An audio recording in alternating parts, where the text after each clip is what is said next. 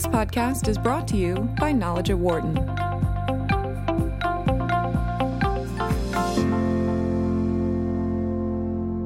Trademarking an item or a process is seen by most companies as a way to secure their signature.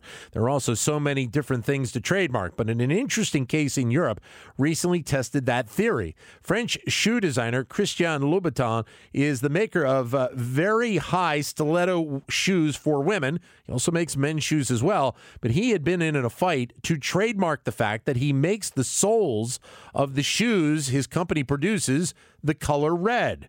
So he is basically asked if he can trademark red soles on shoes. The European Union's highest court said the answer to this question was no.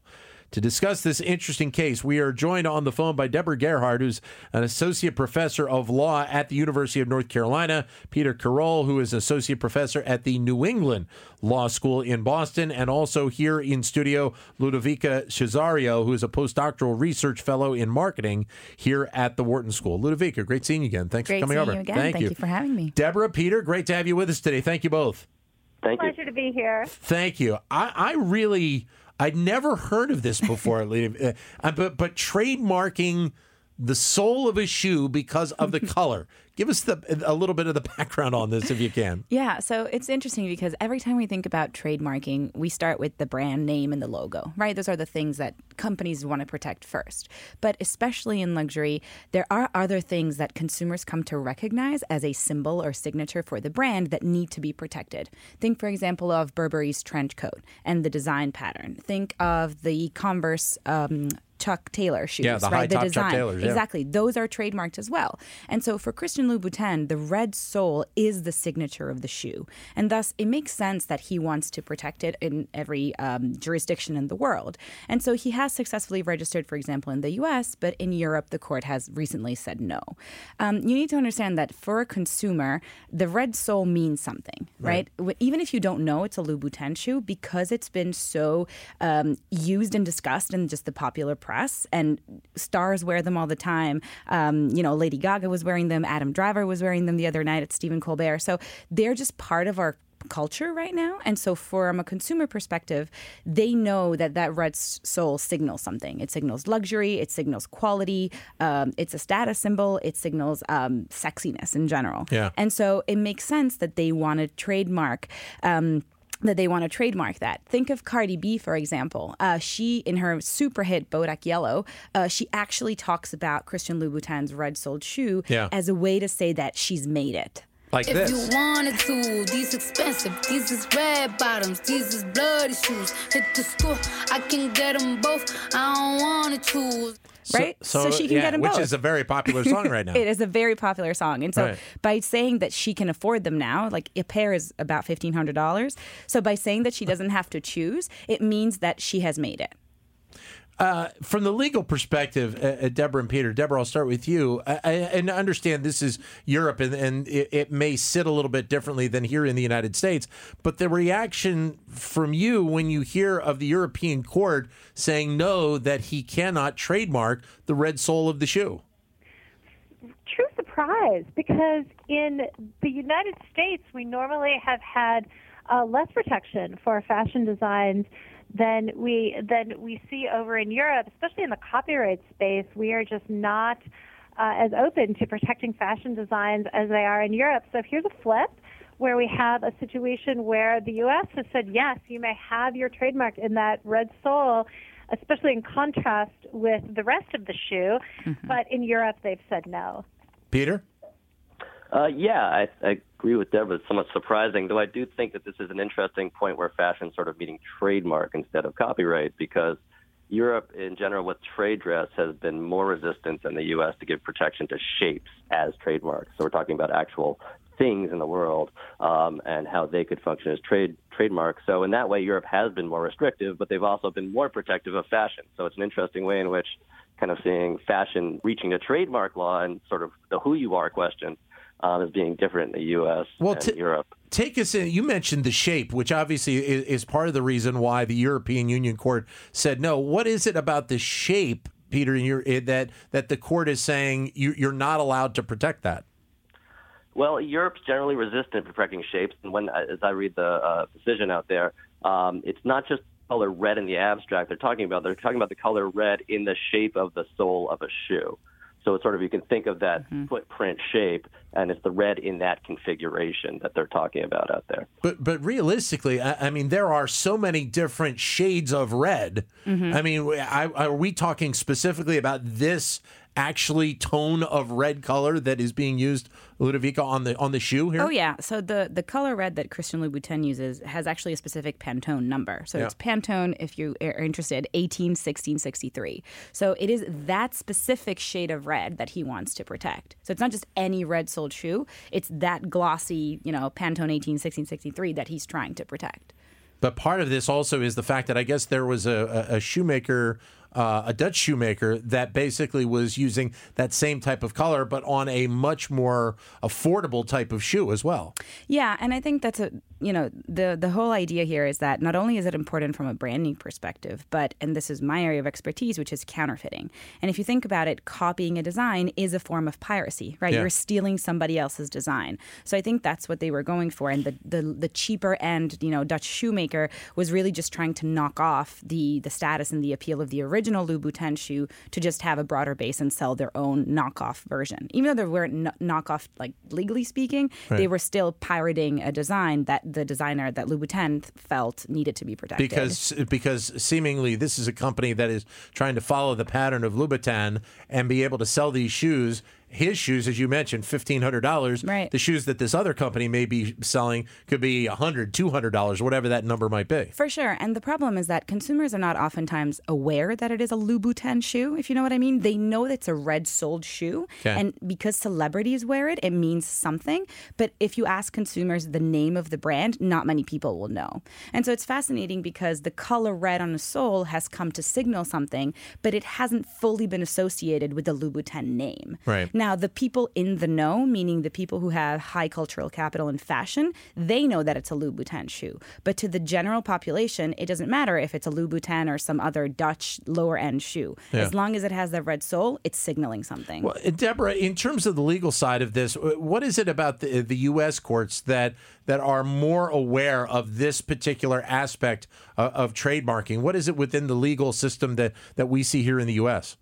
Well, in the U.S., it's really, really interesting. There's so much fascinating research being done in marketing, behavioral economics, cognitive science, indicating how incredibly strong, how incredibly expressive color is, how many different signals it sends.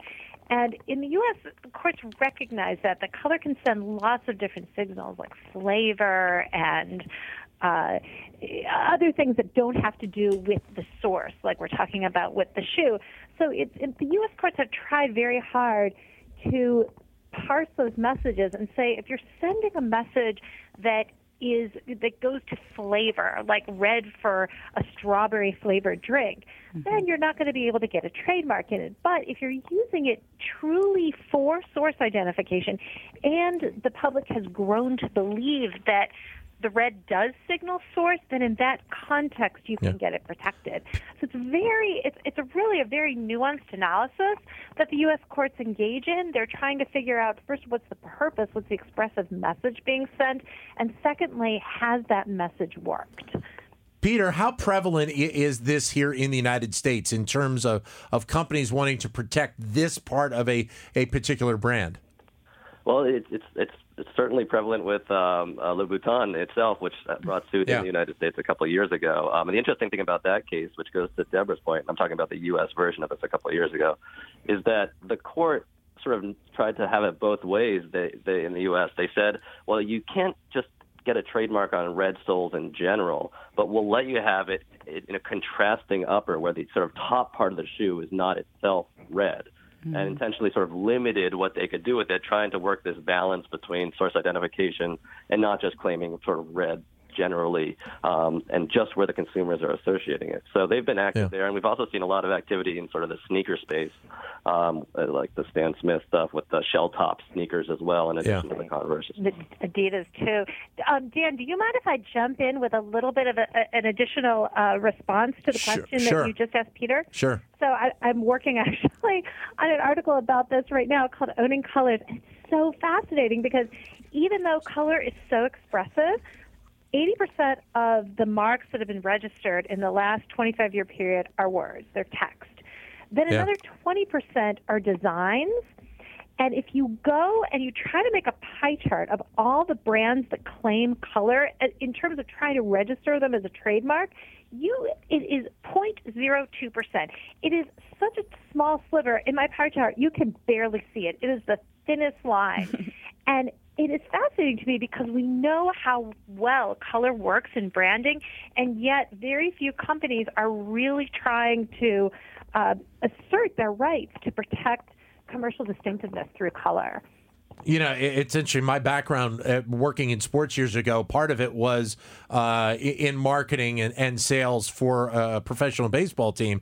And you mentioned the Pantone colors. Mm-hmm. I am very aware about how companies are so on top of what that shade of Pantone is for whatever the color may be. It truly is important. I mean, companies will tell... If you're doing an ad in a newspaper or a magazine, no, you haven't gotten the right Pantone, replace the ad. So the Pantone itself is truly, it is a very important part of the brand, of the marketing of a company. Absolutely. I think that's absolutely right. And for Louboutin especially, as we were saying before, it's not any red sole, right? It has to be that specific shade of red.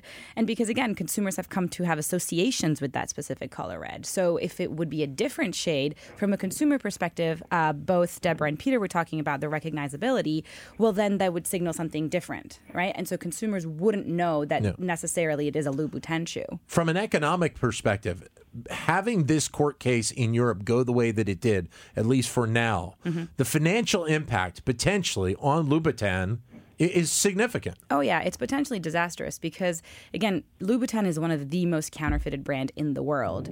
Just in the United States alone, I think a couple years ago, they had a shipment come in at the port of L.A. and they found over 20,000 pairs of Louboutin shoes, of knockoff Louboutin shoes, which were worth $18 million if they were authentic. So you understand that now all of a sudden, this could cause a real dilution of the brand. So not just knockoffs of the brand itself, but the second that this becomes very widespread and everybody starts wearing red-soled shoes, they lose that scarcity, right? That status symbol.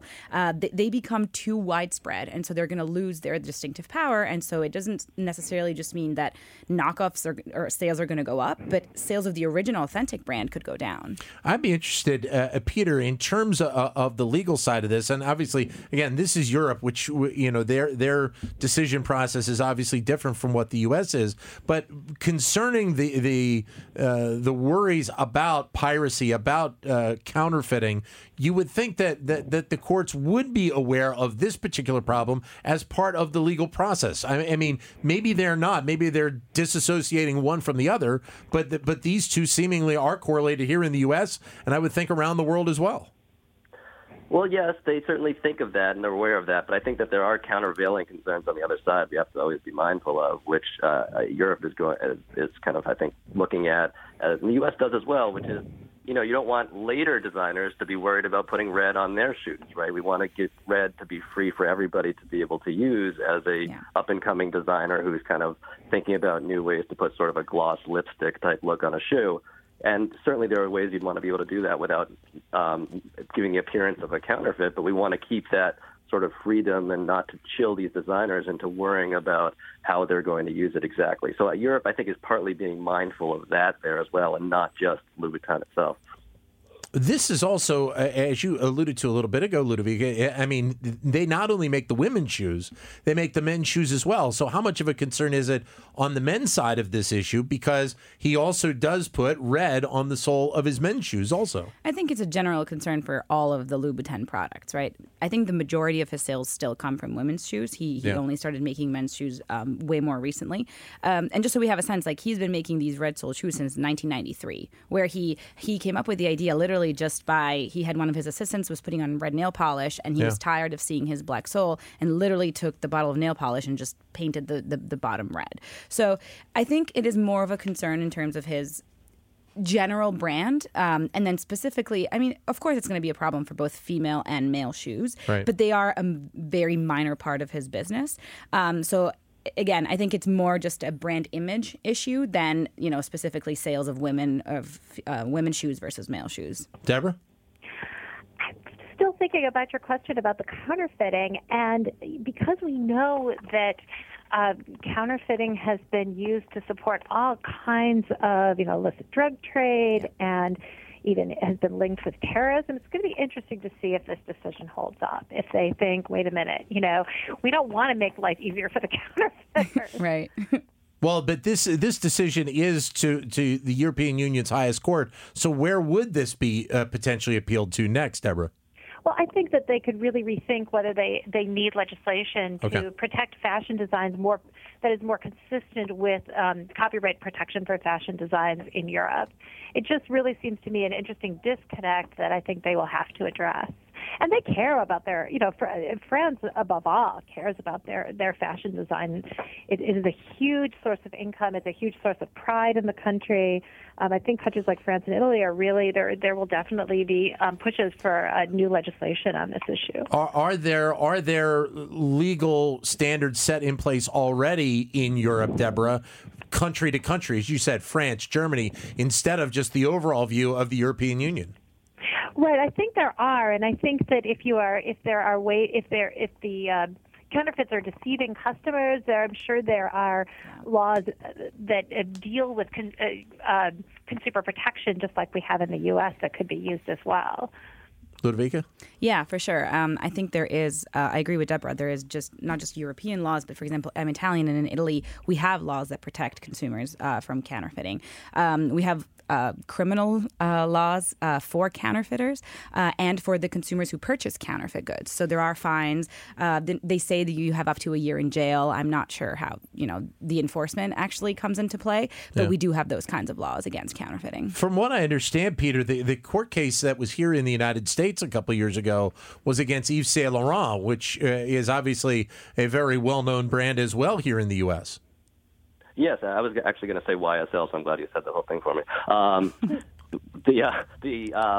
The one interesting thing that comes out about that is we were talking before about this one that comes out of the Netherlands being a low price point, but of course the YSL shoes wouldn't be kind of that type of price point. So you have a different sort of scenario there. I mean, when you're dealing with low price point goods, you have a thing that trademark scholars like to talk about, which is what we call more post-sale confusion. So at the point of purchase, somebody buying a $150 shoe probably isn't thinking that that's a Louboutin. They're not confused right then. Right. But the consumers we're sort of worried about are the ones who are later seeing it on people's feet and maybe are then confused into thinking it's a Louboutin, even though they didn't actually buy the shoe. They're just kind of seeing somebody either on a TV screen or walking down the street, and that's the ones who think it. So it kind of has a different impact when you're thinking about price point as to which consumers we're sort of protecting or worried about. But there's also, Ludovica, there's a basic understanding here of if you're buying a pair of shoes, and depending on the store where you're going, you're going to have an expectation of what's real and what's not real. I mean, a lot of this does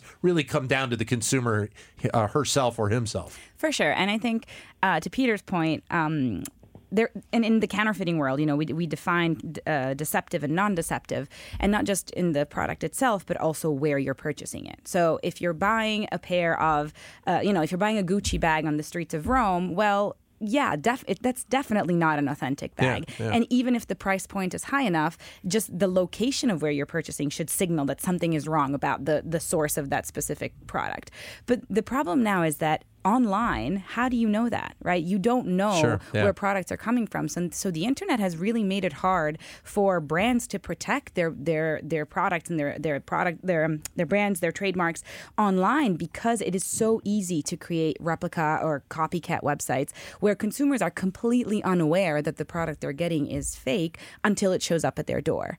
So the internet has made it really incredibly hard for brands to protect their intellectual property. The criminal element selling a pair of knockoff shoes for $1,500 a piece instead of if you were going to some other place where it might be $150 and you would have that expectation right from the get-go. Absolutely, right? So I think it's about timing of when the deception happens. If you're buying it in the real world, there is no deception because you know that $150 Louboutin shoe is not the authentic thing. But online, they could easily easily sell it for $1,000 and just market it as a good price, right? As a good deal. Sure, yeah. And you would have no idea that it's a knockoff until it literally shows up at your door. Which obviously, Deborah, gets us into the world of legal challenge and legal concern about retail sales online, which I know is we've talked with Ludovica about this before, but it is a huge concern here in the United States and around the world of making sure that when a product is being sold online, that there is an expectation of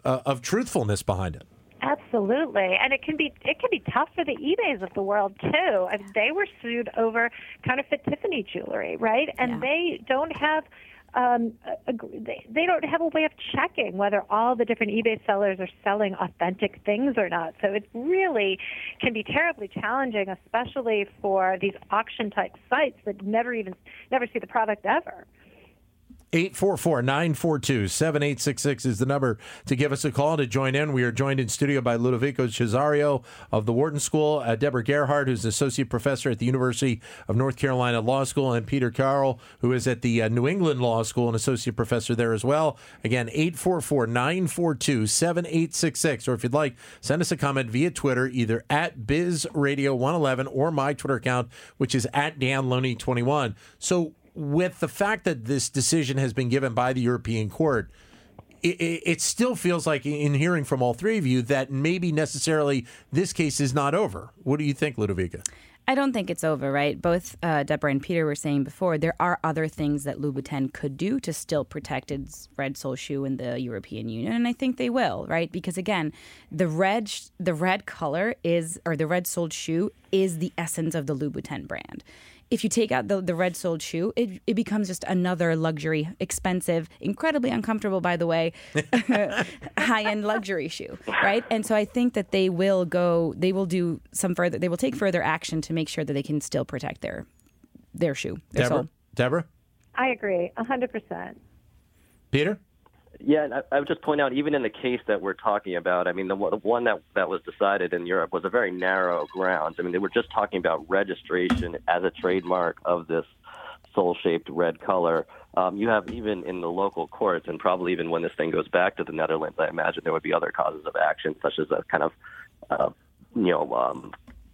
passing off or trying to confuse people in sort of other common law, or in whatever the Netherlands equivalent would be. So we're really talking about a very narrow case in Europe right now. So I imagine that Louboutin has a lot of other options at its disposal. So then what is the option in your mind now for the Dutch shoemaker who is making the lower price version of the shoe?